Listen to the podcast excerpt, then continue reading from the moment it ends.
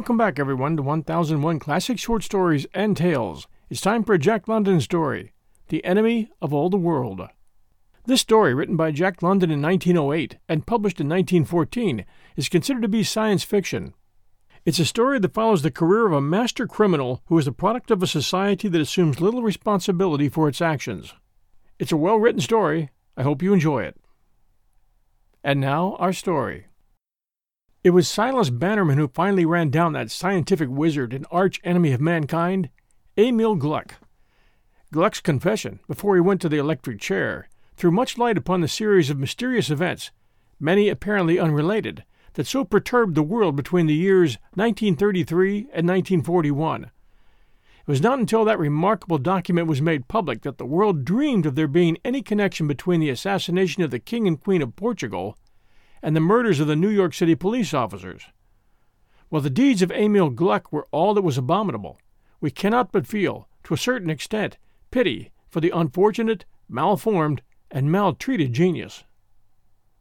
This side of his story has never been told before, and from his confession and from the great mass of evidence in the documents and records of the time, we are able to construct a fairly accurate portrait of him, and to discern the factors and pressures that molded him into the human monster he became, and that drove him onward and downward along the fearful path he trod.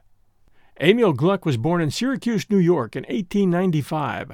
His father, Josephus Gluck, was a special policeman and night watchman who, in the year 1900, died suddenly of pneumonia. The mother, a pretty, fragile creature who, before her marriage, had been a milliner, grieved herself to death over the loss of her husband. This sensitiveness of the mother was the heritage that in the boy became morbid and horrible. In 1901, the boy, Emile, then six years of age, went to live with his aunt, Mrs. Anne Bartell. She was his mother's sister, but in her breast was no kindly feeling for the sensitive, shrinking boy. Anne Bartell was a vain, shallow, and heartless woman.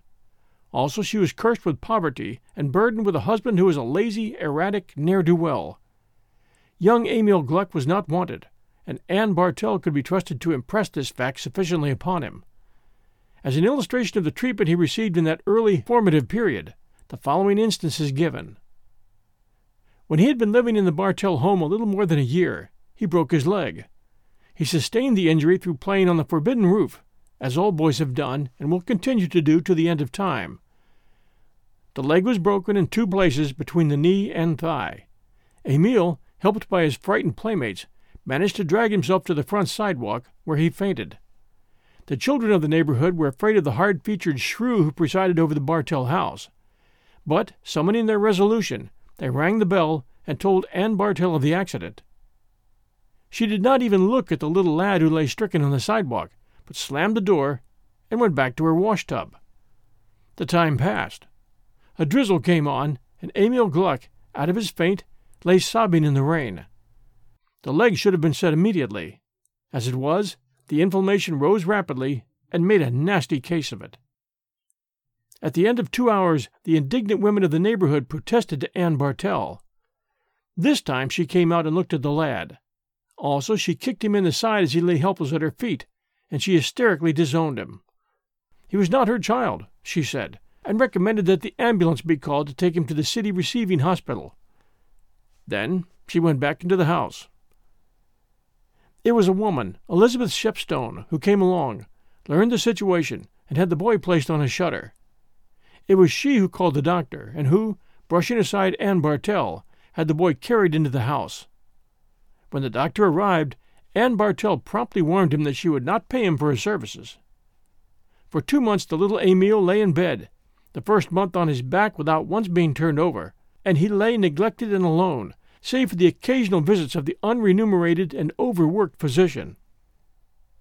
The boy had no toys, nothing with which to beguile the long and tedious hours.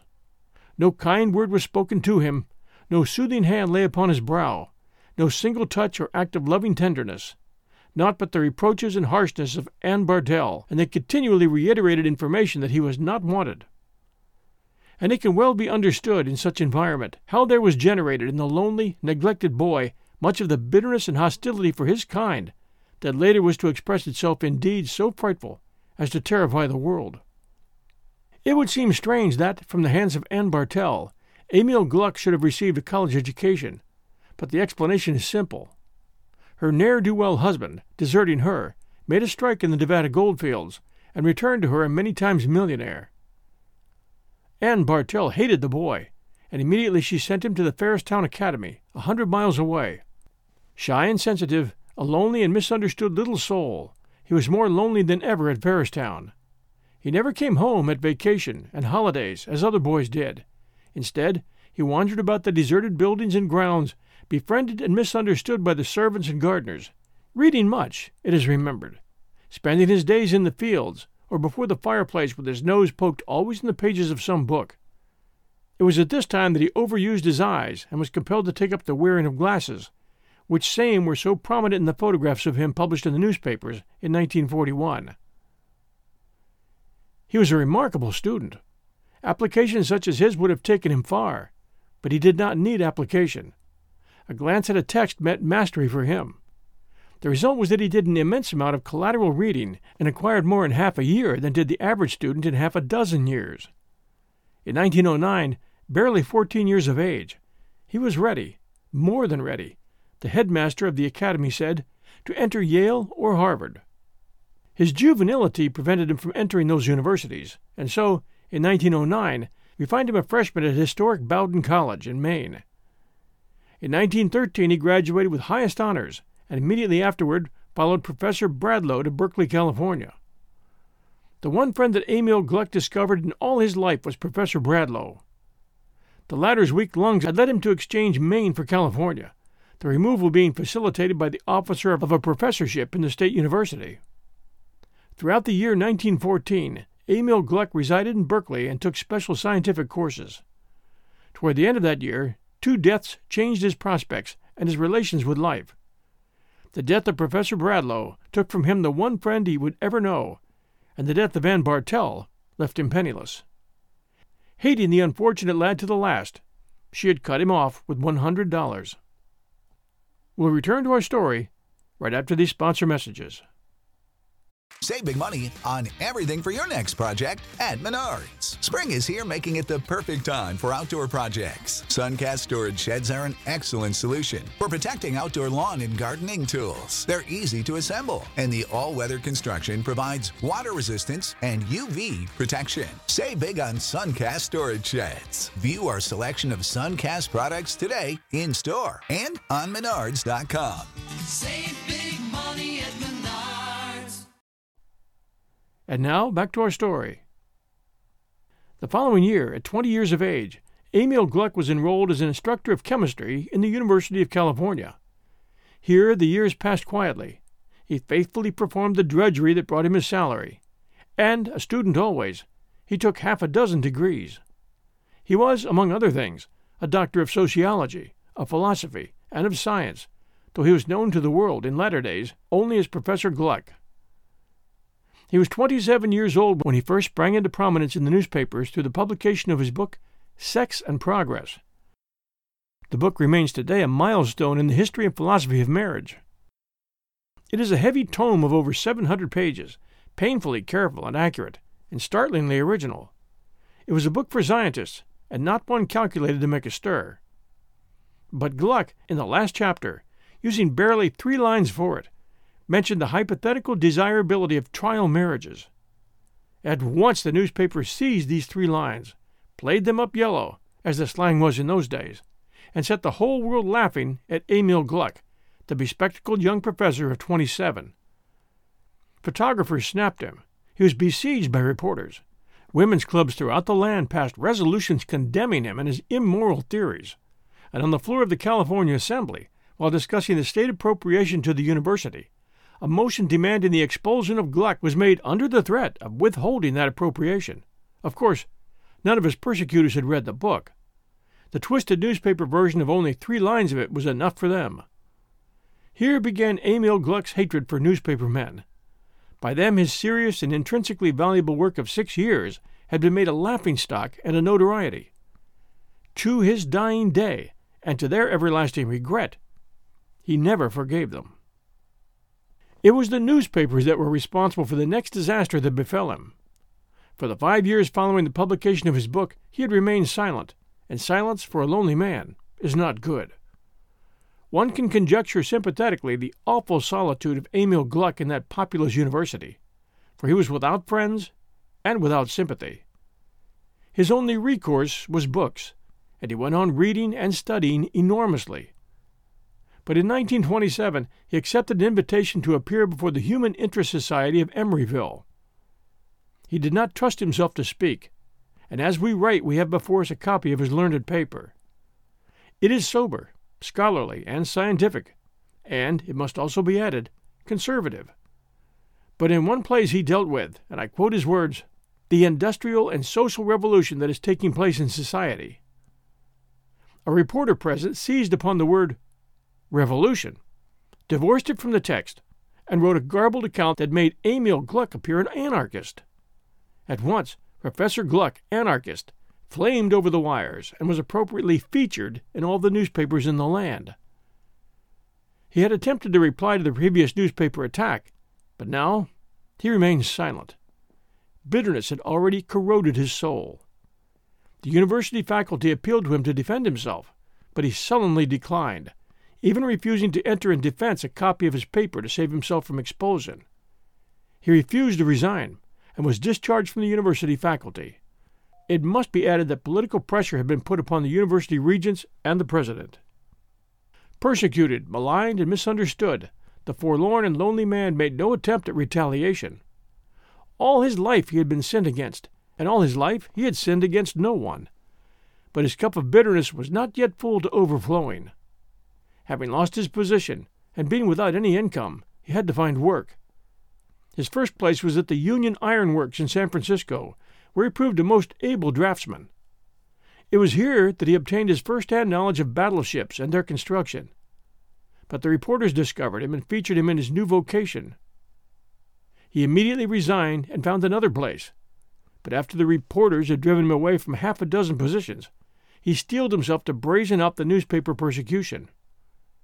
This occurred when he started his electroplating establishment in Oakland on Telegraph Avenue. It was a small shop employing three men and two boys. Gluck himself worked long hours. Night after night, as policeman Carew testified on the stand, he did not leave the shop till one and two in the morning. It was during this period that he perfected the improved ignition device for gas engines, the royalties from which ultimately made him very wealthy. He started his electroplating establishment early in the spring of 1928, and it was in the same year that he formed the disastrous love attachment for Irene Tackley. Now, it is not to be imagined that an extraordinary creature such as Emil Gluck could be any other than an extraordinary lover. In addition to his genius, his loneliness, and his morbidness, it must be taken into consideration that he knew nothing about women. Whatever tides of desire flooded his being, he was unschooled in the conventional expression of them, while his excessive timidity was bound to make his love making unusual. Irene Tackley was a rather pretty young woman, but shallow and light headed. At the time, she worked in a small candy store across the street from Gluck's shop. He used to come in and drink ice cream sodas and lemon squashes and stare at her. It seems the girl did not care for him and merely played with him. He was queer, she said, and at another time she called him a crank when describing how he sat at the counter and peered at her through his spectacles, blushing and stammering when she took notice of him, and often leaving the shop in precipitate confusion. Gluck made her the most amazing presents a silver tea service, a diamond ring, a set of furs, opera glasses, a ponderous History of the World in many volumes, and a motorcycle all silver plated in his own shop. Enters now the girl's lover, putting his foot down, showing great anger, compelling her to return Gluck's strange assortment of presents. This man, William Sherborne, was a gross and stolid creature, a heavy jawed man of the working class who had become a successful building contractor in a small way. Gluck did not understand. He tried to get an explanation, attempting to speak with the girl when she went home from work in the evening. She complained to Sherborne, and one night he gave Gluck a beating. It was a very severe beating, for it is on the records of the Red Cross Emergency Hospital that Gluck was treated there that night and was unable to leave the hospital for a week. Still, Gluck did not understand. He continued to seek an explanation from the girl. In fear of Sherborne, he applied to the chief of police for permission to carry a revolver, which permission was refused, the newspapers, as usual, playing it up sensationally. Then came the murder of Irene Tackley, six days before her contemplated marriage with Sherborne. It was on a Saturday night. She had worked late in the candy store, departing after eleven o'clock with her week's wages in her purse. She rode on a San Pablo Avenue surface car to 34th Street, where she alighted and started to walk the three blocks to her home. That was the last seen of her alive. Next morning she was found, strangled, in a vacant lot. Nothing that he could do could save him. He was convicted, not merely on circumstantial evidence, but on evidence cooked up by the Oakland police. There is no discussion but that a large portion of the evidence was manufactured. The testimony of Captain Sheehan was the sheerest perjury, it being proved long afterward that on the night in question he had not only not been in the vicinity of the murder, but that he had been out of the city in a resort on the San Leandro Road. The unfortunate Gluck received life imprisonment in San Quentin, while the newspapers and the public held that it was a miscarriage of justice, that the death penalty should have been visited upon him. Gluck entered San Quentin prison on April 17, 1929.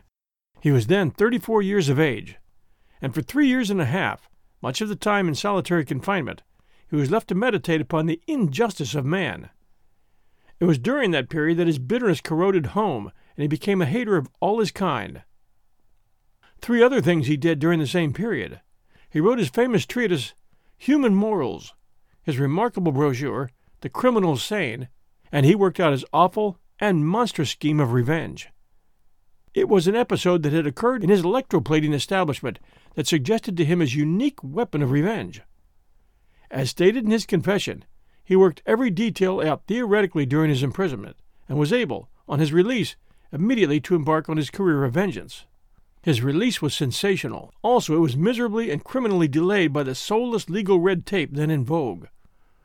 On the night of February 1, 1932, Tim Haswell, a hold-up man, was shot during an attempted robbery by a citizen of the Piedmont Heights. Tim Haswell lingered three days, during which time he not only confessed to the murder of Irene Tackley, but furnished conclusive proofs of the same. Bert Danaker, a convict dying of consumption in Folsom Prison, was implicated as accessory, and his confession followed. It is inconceivable to us of today, the bungling, dilatory processes of justice a generation ago. Emil Gluck was proved in February to be an innocent man, yet he was not released until the following October. For eight months, a greatly wronged man, he was compelled to undergo his unmerited punishment. This was not conducive to sweetness and light, and we can well imagine how he ate his soul with bitterness during those dreary eight months. He came back to the world in the fall of 1932, as usual, a featured topic in all the newspapers. The papers, instead of expressing heartfelt regret, continued their old sensational persecution. One paper did more, the San Francisco Intelligencer. John Hartwell, its editor, elaborated an ingenious theory that got around the confessions of the two criminals and went to show that Gluck was responsible, after all, for the murder of Irene Tackley. Hartwell died, and Sherborne died too, while policeman Phillips was shot in the leg and discharged from the Oakland police force. The murder of Hartwell was long a mystery. He was alone in his editorial office at the time. The reports of the revolver were heard by the office boy, who rushed in to find Hartwell expiring in his chair. What puzzled the police was the fact not merely that he had been shot with his own revolver, but that the revolver had been exploded in the drawer of his desk. The bullets had torn through the front of the drawer and entered his body. The police scouted the theory of suicide. Murder was dismissed as absurd, and the blame was thrown upon the Eureka Smokeless Cartridge Company. Spontaneous explosion was the police explanation, and the chemists of the cartridge company were well bullied at the inquest. But what the police did not know was that across the street, in the Mercer Building, room 633, rented by Emil Gluck, a room had been occupied by Emil Gluck at the very moment Hartwell's revolver so mysteriously exploded. At the time, no connection was made between Hartwell's death and the death of William Sherborne. Sherborne had continued to live in the home he had built for Irene Tackley, and one morning in January of 1933, he was found dead. Suicide was the verdict of the coroner's inquest, for he had been shot by his own revolver. The curious thing that happened that night was the shooting of policeman Phillips on the sidewalk in front of Sherborne's house. The policeman called to a police telephone on the corner and rang up for an ambulance. He claimed that someone had shot him from behind in the leg. The leg in question was so badly shattered by three 38 caliber bullets that amputation was necessary. But when the police discovered that the damage had been done by his own revolver, a great laugh went up, and he was charged with having been drunk. In spite of his denial of having touched a drop, and of his persistent assertion that the revolver had been in his hip pocket and that he had not laid a finger to it, he was discharged from the force.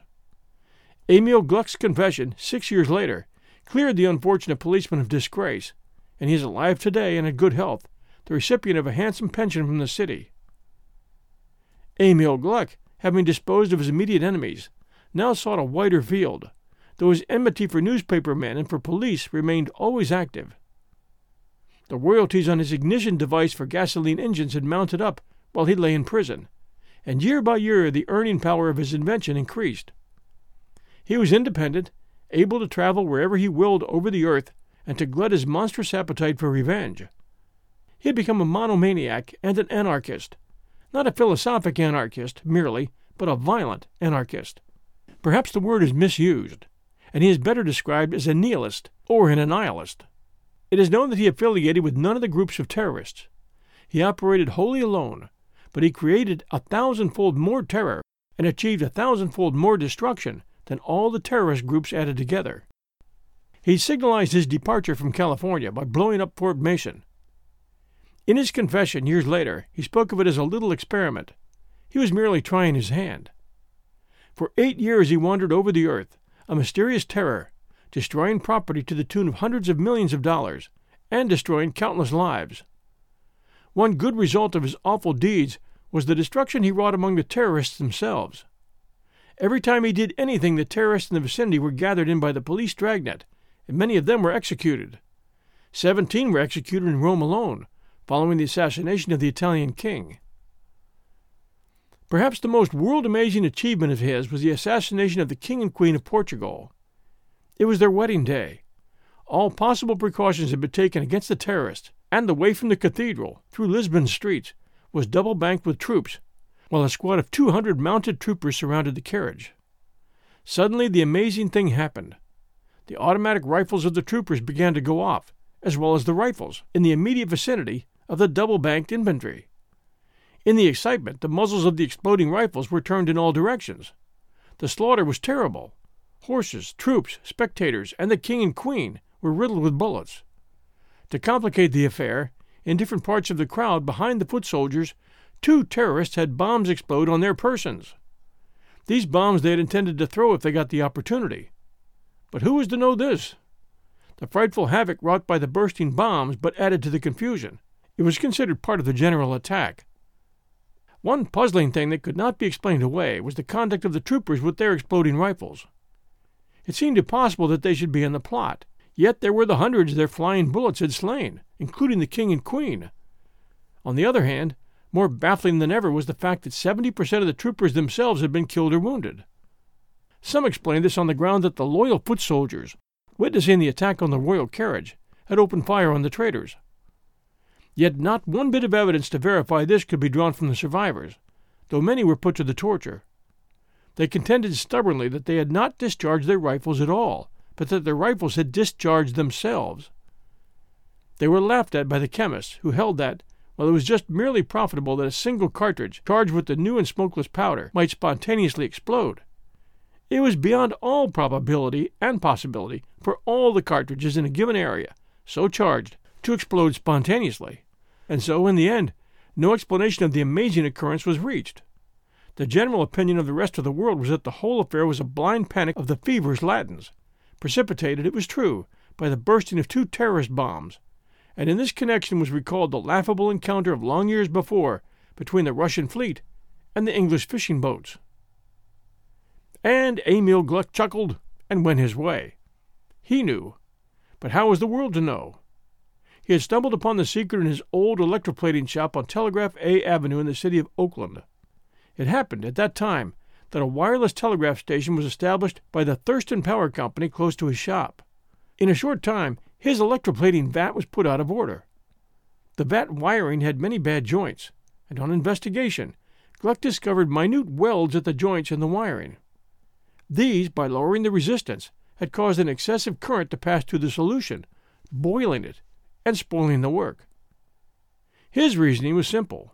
Before the establishment of the wireless station, the vat had worked well. Not until after the establishment of the wireless station had the vat been ruined. Therefore, the wireless station had been the cause. But how? He quickly answered the question. If an electric discharge was capable of operating a coherer across 3,000 miles of ocean, then, certainly, the electric discharges from the wireless station 400 feet away could produce coherer effects on the bad joints in the vat wiring. Gluck thought no more about it at the time. He merely rewired his vat and went on electroplating. But afterwards, in prison, he remembered the incident, and like a flash there came into his mind the full significance of it. He saw in it the silent, secret weapon with which to revenge himself on the world. His great discovery, which died with him, was control over the direction and scope of the electric discharge. At the time, this was the unsolved problem of wireless telegraphy, as it still is today. But Emil Gluck, in his prison cell, mastered it, and when he was released, he applied it. It was fairly simple, given the directing power that was his, to introduce a spark into the powder magazines of a fort, a battleship, or a revolver. And not alone could he thus explode powder at a distance, but he could ignite conflagrations. The great Boston fire was started by him, quite by accident, however, as he stated in his confession, adding that it was a pleasing accident and that he had never had any reason to regret it. It was Emil Gluck that caused the terrible German American War, with the loss of 800,000 lives and the consumption of almost incalculable treasure. It will be remembered that in 1939, because of the Pickard incident, strained relations existed between the two countries. Germany, though aggrieved, was not anxious for war, and as a peace token, sent the Crown Prince and seven battleships on a friendly visit to the United States. On the night of February 15th, the seven warships lay at anchor in the Hudson opposite New York City. And on that night, Emil Gluck, alone, with all his apparatus on board, was out in a launch. This launch, it was afterwards proved, was brought by him from the Ross Turner Company, while much of the apparatus he used that night had been purchased from the Columbia Electric Works. But this was not known at the time.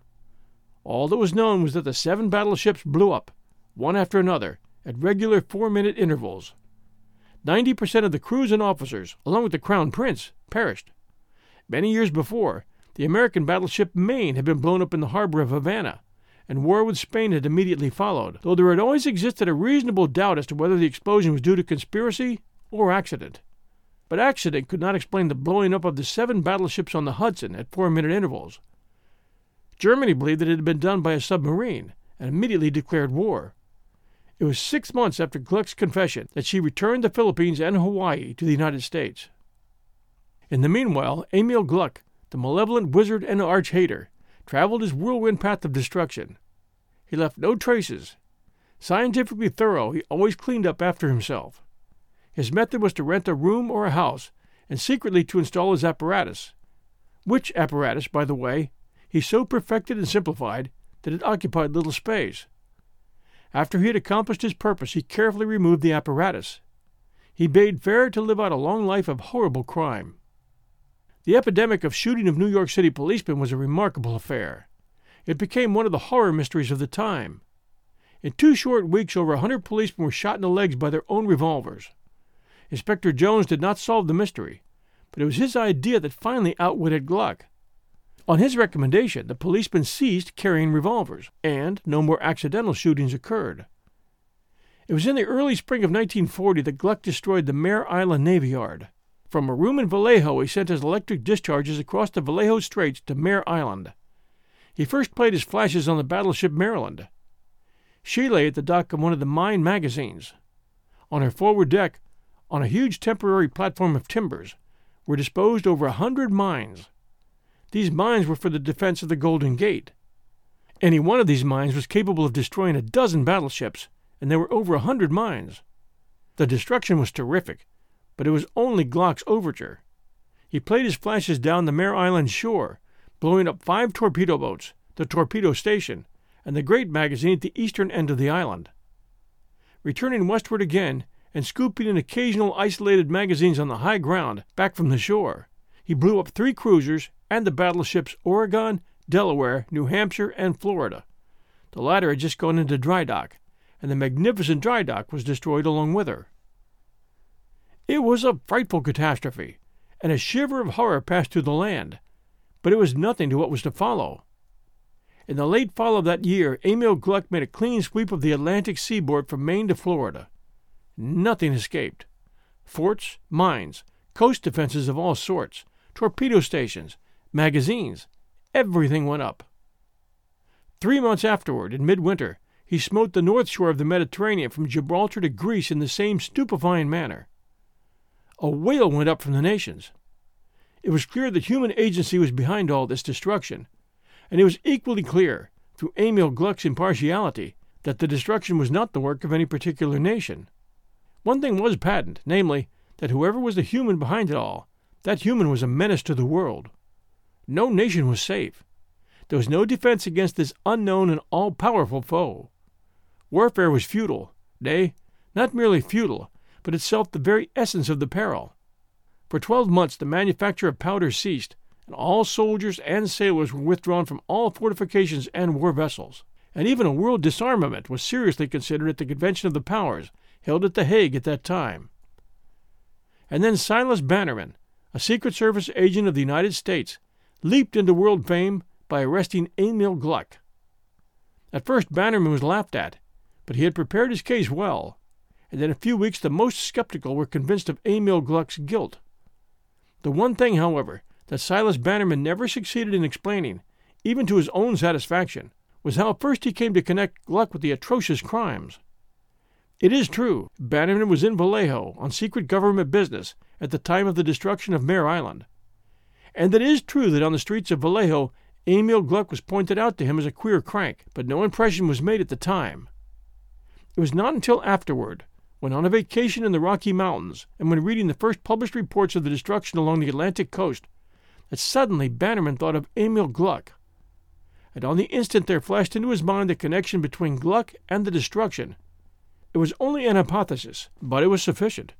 The great thing was the conception of the hypothesis, in itself an act of unconscious cerebration, a thing as unaccountable as the flashing, for instance, into Newton's mind of the principle of gravitation. The rest was easy. Where was Gluck at the time of the destruction along the Atlantic seaboard?